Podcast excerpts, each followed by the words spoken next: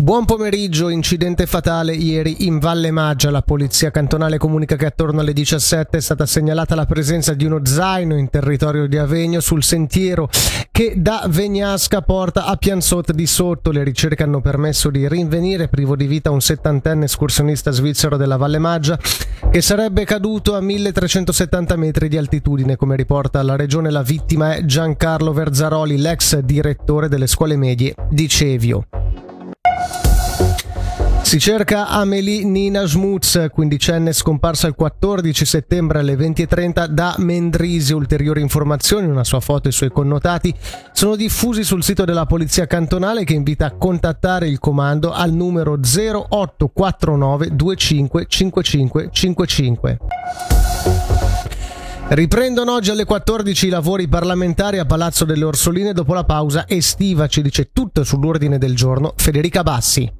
Oggi tra i temi affrontati in Gran Consiglio nella prima sessione dopo la pausa estiva, in primo piano la discussione sull'agenda scolastica e su come affrontare il tema del genere nelle scuole.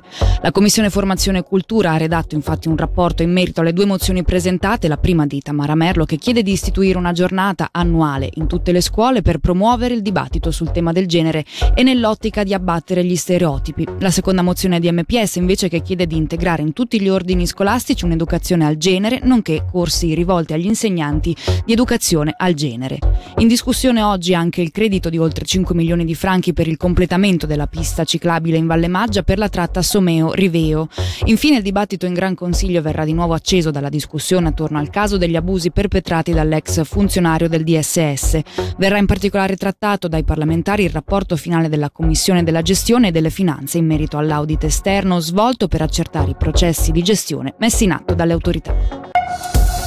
Sono 5.800 le studentesse e gli studentessi bachelor e master della scuola universitaria professionale della Svizzera italiana. In questo nuovo anno accademico le matricole sono 2.045, il 9% in più dell'anno scorso per un totale che supera del 9% la cifra dello scorso anno. Per la meteo dal pomeriggio su tutte le regioni precipitazioni più frequenti anche a carattere temporalesco a basse quote, temperatura massima 20 gradi.